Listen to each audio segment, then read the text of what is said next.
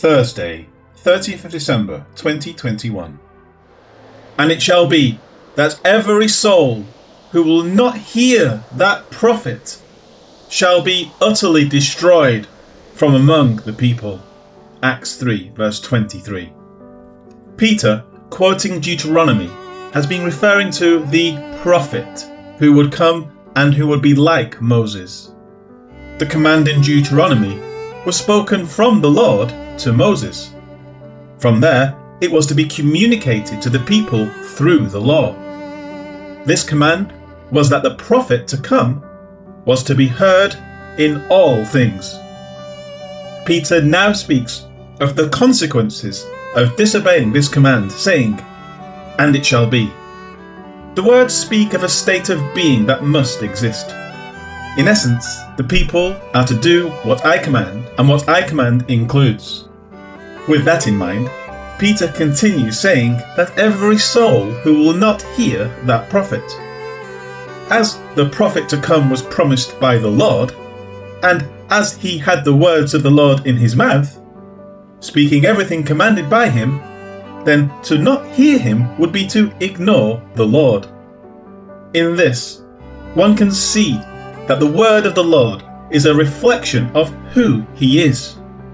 When he speaks, he is revealing the substance of who he is to us. To not hear him, as revealed through this prophet sent by him, that person shall be utterly destroyed. Peter does not cite Moses exactly here. In Deuteronomy it says, I will require it of him. Despite the change in wording, Peter's words surely paraphrase the intent. When the Lord seeks out why he was ignored, it is a way for him to reveal to the person the error of his way and to understand the judgment he deserves. The person failed to believe, and to fail to believe the Lord means that the person will be destroyed. The word Peter uses to convey this is found only here in Scripture, exolethreuo. It is a compound word, coming from ek, or out, and olethreuo, or destroy. Thus it signifies complete destruction. Peter finishes his thought by saying that such a person was to be so destroyed from among the people. What this means isn't just being destroyed for sins committed in the flesh, but that there is no hope of being saved from eternal condemnation.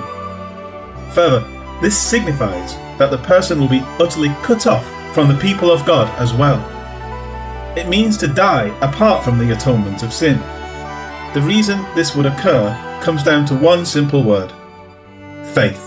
The Day of Atonement in Israel was a day of faith. It was a day of acknowledging one's sins before God. To not have faith in the atonement process meant that the person did not believe it was effective, for whatever reason. But Scripture meaning the words of the Lord, said that this was how atonement was to be received.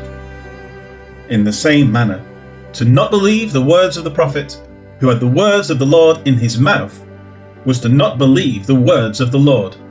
In the end, one is saved or condemned by what he believes or fails to believe. Life Application Though speaking to Israel under the law, the words of Jesus teach us that our words have power. But words are a reflection of what is in the heart. Either make the tree good and its fruit good, or else make the tree bad and its fruit bad. For a tree is known by its fruit. Brood of vipers, how can you, being evil, speak good things? For out of the abundance of the heart the mouth speaks. A good man out of the good treasure of his heart brings forth good things, and an evil man out of the evil treasure brings forth evil things. But I say to you that for every idle word men may speak, they will give account of it in the day of judgment. For by your words you will be justified and by your words you will be condemned. Matthew 12, verses 33 to 37. This remains true in the church age. the words we speak will either bring salvation or condemnation. First, the gospel is given. For I delivered to you, first of all, that which I also received that Christ died for our sins, according to the Scriptures, and that he was buried, and that he rose again the third day, according to the Scriptures. 1 Corinthians 15, verses 3 to 4. This is what Christ did for us. Paul then tells us in Romans how that is appropriated. But what does it say? The word is near you, in your mouth and in your heart. That is, the word of faith which we preach. That if you confess with your mouth the Lord Jesus and believe in your heart that God has raised him from the dead, you will be saved.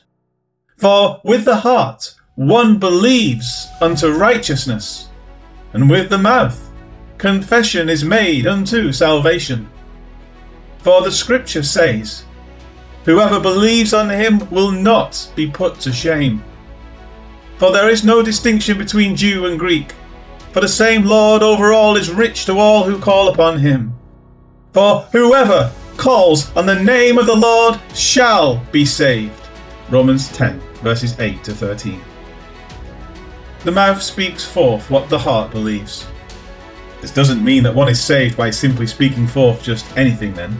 Rather, it means that the person whose words speak forth what his heart believes, when that belief is in accord with the gospel message, will be saved. When the heart and the word are in one accord, the message is accepted by God. This is because, unlike God, whose words always reflect who he is, man's words are often not truthful. It is the Lord who searches the hearts and minds. It is he who discerns what is true and what is false. Only a true confession, which is an open profession of the state of the heart, will be pleasing to God. In the end, everything about our relationship with God must come down to faith. When our faith is properly directed, our words will express that. And in our profession of faith, we will be justified before God. Good stuff from our marvelous, gracious Creator. Lord God, thank you for the simplicity of the gospel. Thank you also that all you ask for us to do is to believe that simple gospel message in order to be saved. You have done all that is necessary to bring us back to you. Thank you that our faith in this is pleasing in your eyes. Amen.